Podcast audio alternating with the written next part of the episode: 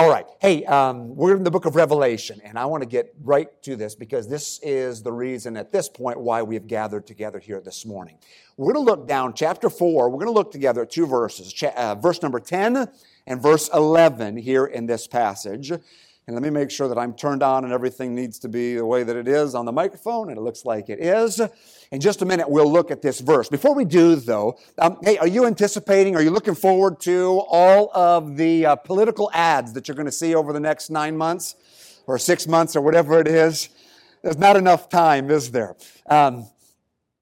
I feel like probably over this last 3.5 years, we have not gotten the break that we usually get from the political ads. It just seems like it's heaped one on top of the other. And part of that is because of everything that has happened in our nation with Corona and with ISIS and just different things that are going on. But I loathe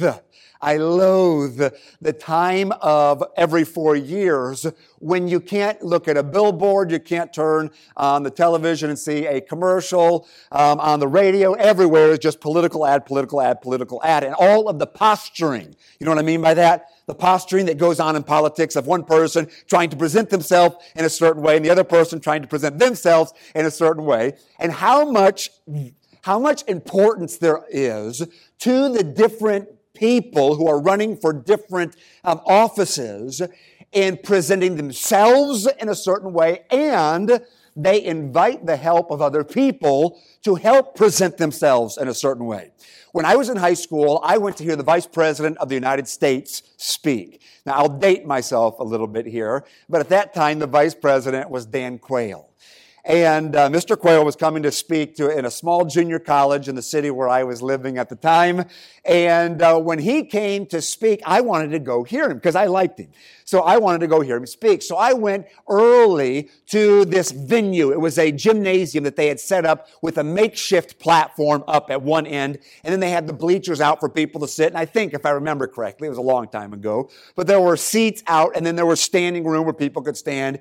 And we were all there to hear Mr. Quayle, the Vice President of the United States, speak. Well, we got in there an hour ahead of time, and for the half an hour leading up to when he was supposed to speak, there was a band up on the platform, and they were playing music, and then different local politicians would come, and they would do their stump speaking, trying to get people excited to vote for them. And then it finally got time to where we thought it was time for Mr. Quayle to speak. Now, he was not, to our knowledge, he wasn't even in the building. At least we hadn't spotted him yet. And off the platform, there was a catwalk that went over to a door that opened on the side of the gymnasium. So it got time for where we thought he was going to speak, and this door over on the side opens up, and in walks a gentleman. Again, if I remember correctly, he was wearing a dark suit, and he comes up to the lectern, and he looks out at all the people, and he says something along this lines. Ladies and gentlemen, may I present to you the Vice President of the United States, Mr. Dan Quayle. And the band strikes up and out, opens up the door on the side, and in walks the Vice President. Well, when he introduced him, everybody in the gymnasium stood up and clapped and cheered and yelled, and they were chanting. I mean, it was an exciting time because the Vice President was there to speak. And he walks out to the lectern, and people are standing and cheering, and he's waving to people and pointing to people as if he knows them, and doing one of these numbers because he was a politician after all. And finally, the people quieted down. Well, it struck me sometime later the amount of emphasis that went into the introduction. Nobody in the gymnasium, out of the hundreds of us that were there, when they introduced Mr. Quayle and told us about him and then said, ladies and gentlemen, may I present to you Mr. Dan Quayle, nobody in the gymnasium went, oh, that's our Vice President. I wondered who it was this year. Oh, he's the guy. Nobody did that.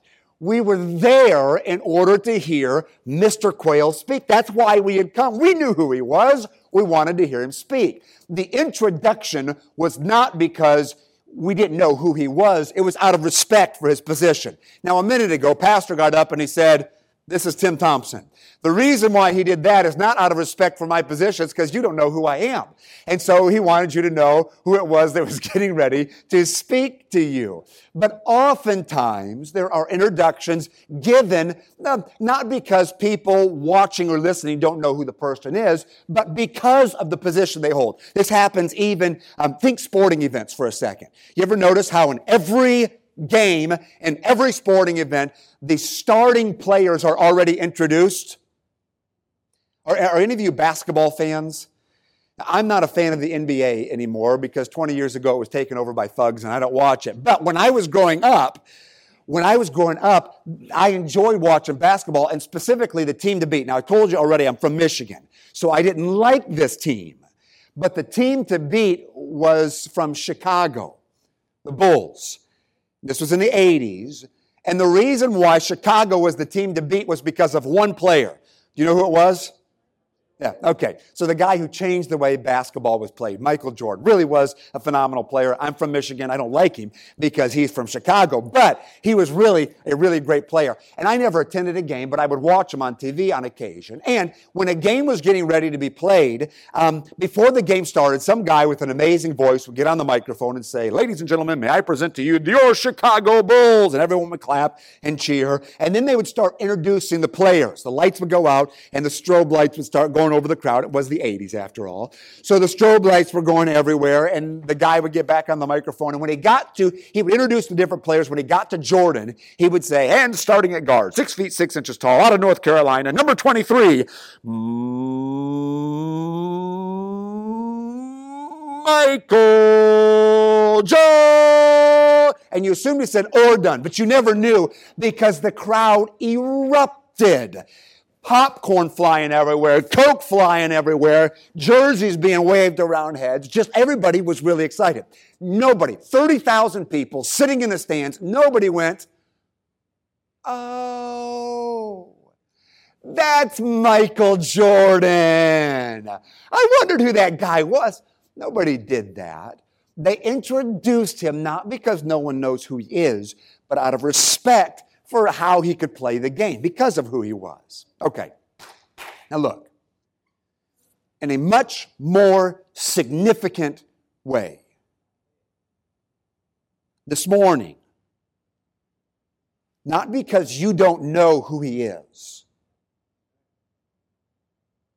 but out of respect for who he is. Ladies and gentlemen, I would like to present to you your God. In Revelation chapter 4, we have a scene unfolds for us that exhibits the grandeur and greatness that is our God. It's a scene that's going to take place in the future. You may be aware of the fact already that the book of Revelation was written for the purpose of telling us things that will come to pass, and they will. The first 3 chapters are letters written to different churches, and then from chapter 4 on, we have scenes that unfold from heaven's standpoint, things that take place in heaven, things that take place on earth, and a number of things. And it is true that the book of Revelation contains some things that are difficult to understand what all may be speaking about. You can understand it, but some of them are a little bit difficult. But in Revelation chapter 4, verses 10 and 11, there's no doubt about what is taking place. Now, if you're not in the habit of allowing your mind to be engaged when you either read or hear the Bible, then friend, this morning is the time to make a turn about that. To allow yourself to see the things as they unfold, because it allows everything to come to life and to have more meaning. Let me set up this scenario for you, if I may. The scene takes place in heaven. It's not yet happened, but it will. In the first part of Revelation 4, I believe what is referred to as the rapture of the church takes place. That is, those who have trusted the Lord Jesus Christ are gathered from the earth, and they go to heaven to meet those who have died or fallen asleep in Christ Jesus before. When we get to heaven, this is the scene that unfolds. In my mind, the Bible doesn't say this. In my mind, I see a series of steps made of marble or granite or something like that that lead up to a large platform. The Bible does say that there is a throne on the platform, and seated on the throne is God himself. Now, out from the platform and from the steps, there's a sea, S-E-A, sea of people. Huge number of people. All those who have trusted Christ as Savior, who are all viewing what is taking place up on this platform and surrounding this throne. Now, typically, in a group of any size, I'm a preacher, I watch people all the time while I'm preaching. In a group of any size, typically, while someone is speaking or an event is taking place, there's elbows being given or whispers or something being said. But in this case, in heaven, none of that is taking place. Every eye is fastened on what is taking place up on this platform.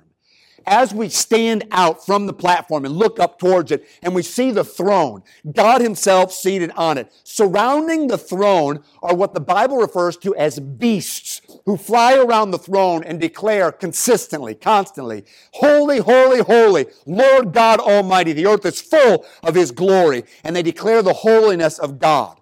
Also, surrounding the throne, there are 24, the Bible calls them elders. Now, we don't know exactly who these men are. I think that they represent the saved of the earth, but we don't know exactly who they are. But they are obviously men who had lived their lives in service to God because they had crowns on their head that had been given them because of their consistent and faithful service to the Lord. And so these 24 elders are seated on seats around the throne.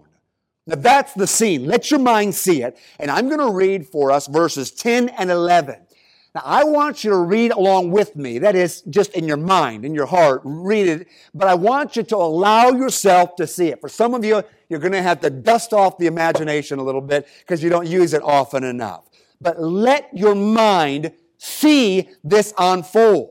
Let yourself be caught up in what you think the emotion of hundreds of thousands, if not millions of people who have been waiting for this moment since the day they accepted Jesus Christ as Savior. The anticipation of this moment is huge, and now it is happening.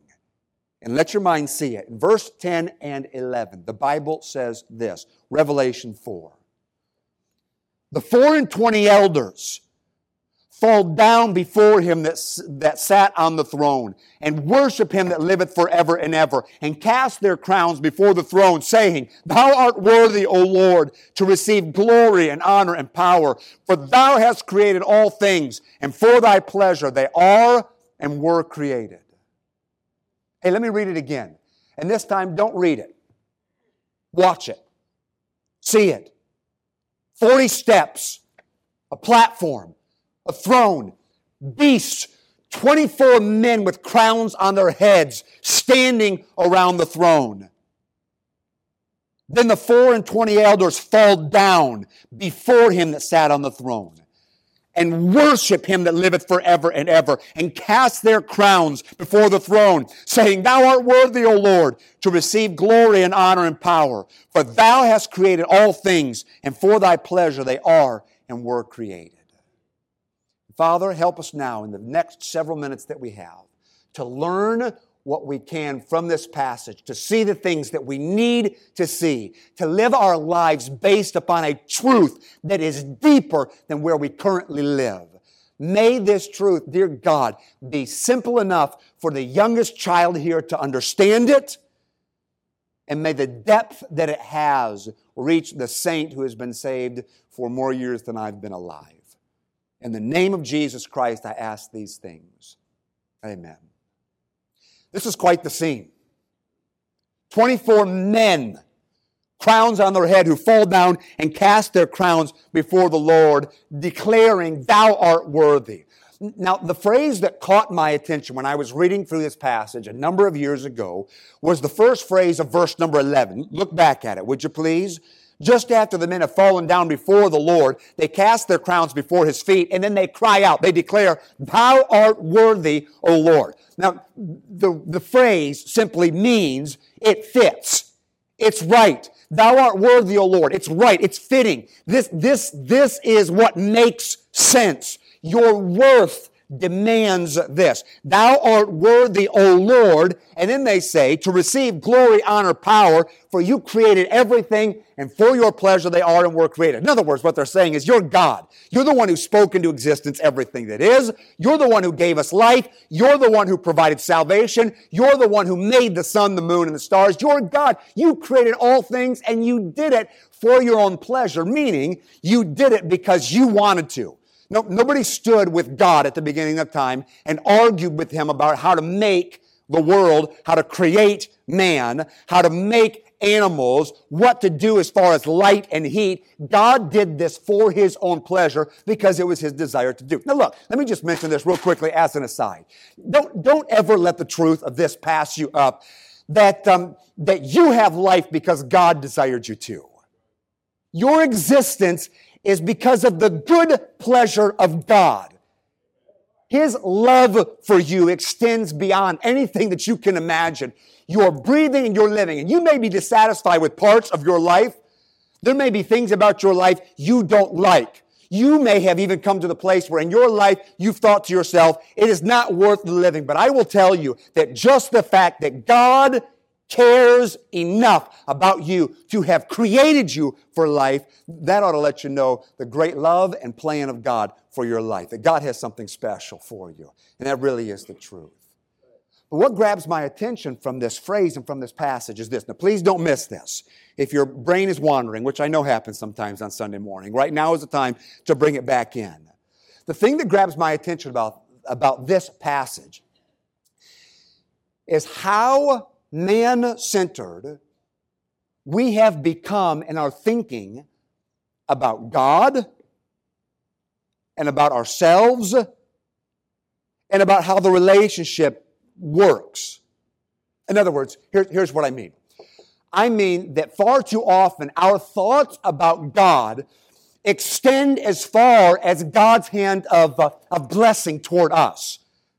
That is, when we think of God, we think of him as good and as great because of all the good things he's done. Hey, let me ask you a question. Has God done good and great things for us? Isn't he a great gift giver? I mean, we're talking about God here. We're talking about the one who provided for us salvation, the one who gives us food. His mercies are new every morning. Great is his faithfulness. This is a great God. But do you understand, do you see how very much man-centered that is? Let me see if I can illustrate it quickly. I'm a preacher. As a preacher, it is my responsibility to tell to you what God says. In other words, this is my calling.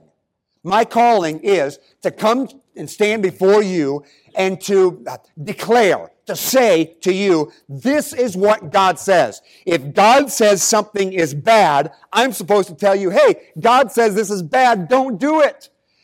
If God says in his word that something is good and right, I'm supposed to say to you, hey, this is right, this is good, do this. And understand me in context, I don't mean this in a mean, snarky way at all. But I'm supposed to tell you, don't, it's bad, or do, it's good, without regard of how you would take it. Again, I don't mean that in a mean-spirited way, but my responsibility is to God to tell you what he says.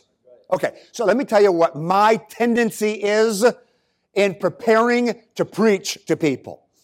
When I'm studying the Bible, and I see in the Bible where God says, don't or do, and I know I'm supposed to tell these people don't or do, then I almost always find myself searching around the passage or else thinking logically about how I can explain to you that God says don't or that God says do, and specifically how to encourage you to live in obedience to God so that your life can be as good as it can be. In other words, if I see that God says don't do something or do something, then I always find myself trying to explain it this way to people. Hey, God has a plan for your life that is good. And God has blessings that he can heap on your life. Now, If you don't do the things God says not to do, your life is going to be better. And if you'll do the things that God says to do, you cannot improve on what God has for your life. Okay, quick time out. All of that is true. But do you see how us-centered it is? Sometimes as a preacher, I feel like a cheerleader who is holding up a treat in front of people. Now, forgive the silliness. But do you guys know what Hostess Twinkies are? Okay, the seventh food group. So I have this Hostess Twinkie, and I'm saying, hey, do you guys see this? Do you see this? This is the blessing of God. And the blessing of God, oh, it's good. It's good. And if you want the blessing of God, then what you do, listen, no, wait. You can have it. But if you will do the things that God says to do, and if you'll stay away from the things that God says to stay away from, do you know what you get? The blessing. Oh, it's good. Nom, nom, nom, nom. I've tasted it before, and it's really, really good. And if you want the blessing of God, then this is what you do. And if you'll do what God says, then this is what you'll get. It's going to be great. You're going to love it. You want the blessing of God, don't you? Don't you? Okay, here we go. Are you ready? Go serve God. Go serve God, and you can have the blessing. All right. Now, again, God does promise to bless those who follow His way. But look, in Revelation 4, verses 10 and 11, the phrase that declares, "Thou art worthy, O Lord," kicks all of that into second place. And the point of what is being stated here by these 24 elders is this. Listen, God's worthiness, please hear this, God's worthiness of your following, of your not doing the things God says don't do, or doing the things that God says to do, is not primarily based upon your receiving benefit or blessing from God. It is primarily based on the fact that God is God, and that never changes. Well, somebody says, but Tim, what difference does it make? If I obey and follow God because of the blessings I receive, or if I obey and follow God because He's God, either way, aren't I obeying? What difference does it make? Okay, stay with me. The difference that it makes is this. If your obedience to God, if your service to God, if the amount of effort that you put into your service to God, if the thought you put into it, is based upon what it is that you receive, then the moment that what God has to offer you as a blessing doesn't match up to what you feel like you could get by going your own way, then the temptation to do what you want to do instead of following God is going to be huge, because the blessing isn't as good in your mind. Okay, but listen, now please hear this. But if your obedience and following of God is based upon the fact that He is God, well, that never changes. If I am sick, He is worthy. If I am well, He is worthy. If my friends love me, He is worthy. If all men despise me, He is worthy. If people applaud, He is worthy. If they all disdain, He is worthy. Regardless of what the response is, regardless of what my life circumstances brings, if I live at the foundational level that declares, "Thou art worthy, O Lord, because You're God," then it matters not what comes into my life as circumstances. My course is set. Take, for example, the three Hebrew children who were thrown into the fiery furnace. Do you remember the story? Shadrach, Meshach, Abednego. So here's three men who, because they followed God, had the punishment that was brought to them, that they were going to be thrown into the fiery furnace. Do you remember the conversation that happened between them and the king? You got to read it a little more carefully than what we typically do. Here's, I think, a Sunday school misunderstanding. When they come before the king, And the king says, is it true you didn't bow down before my God that I set up, the statue I set up? And they said to the king, be it known to you, king, we didn't bow down and we don't bow down. And you can certainly throw us in the fiery furnace. You can certainly throw us in there and our God will deliver us. But if not, be it known, we will not bow down before you. Okay, when we hear that, what we think is the men are saying, hey, we won't serve your God. We can't. We won't. We're going to follow what God wants. And you can throw us in to the fiery furnace, and God may save us or God may not. If he does, great. If he doesn't, we're still not going to bow down. And that's what we think is saying. What they're saying is actually this. You can read it a little more carefully. What they're saying is, you can certainly throw us in and God will save us. But if you don't throw us in, but if not, it's not referring to God saving. It's referring to whether or not they get thrown in. But if you don't throw us in, just know we can't serve your God. Okay, here's the deal. Their course was set.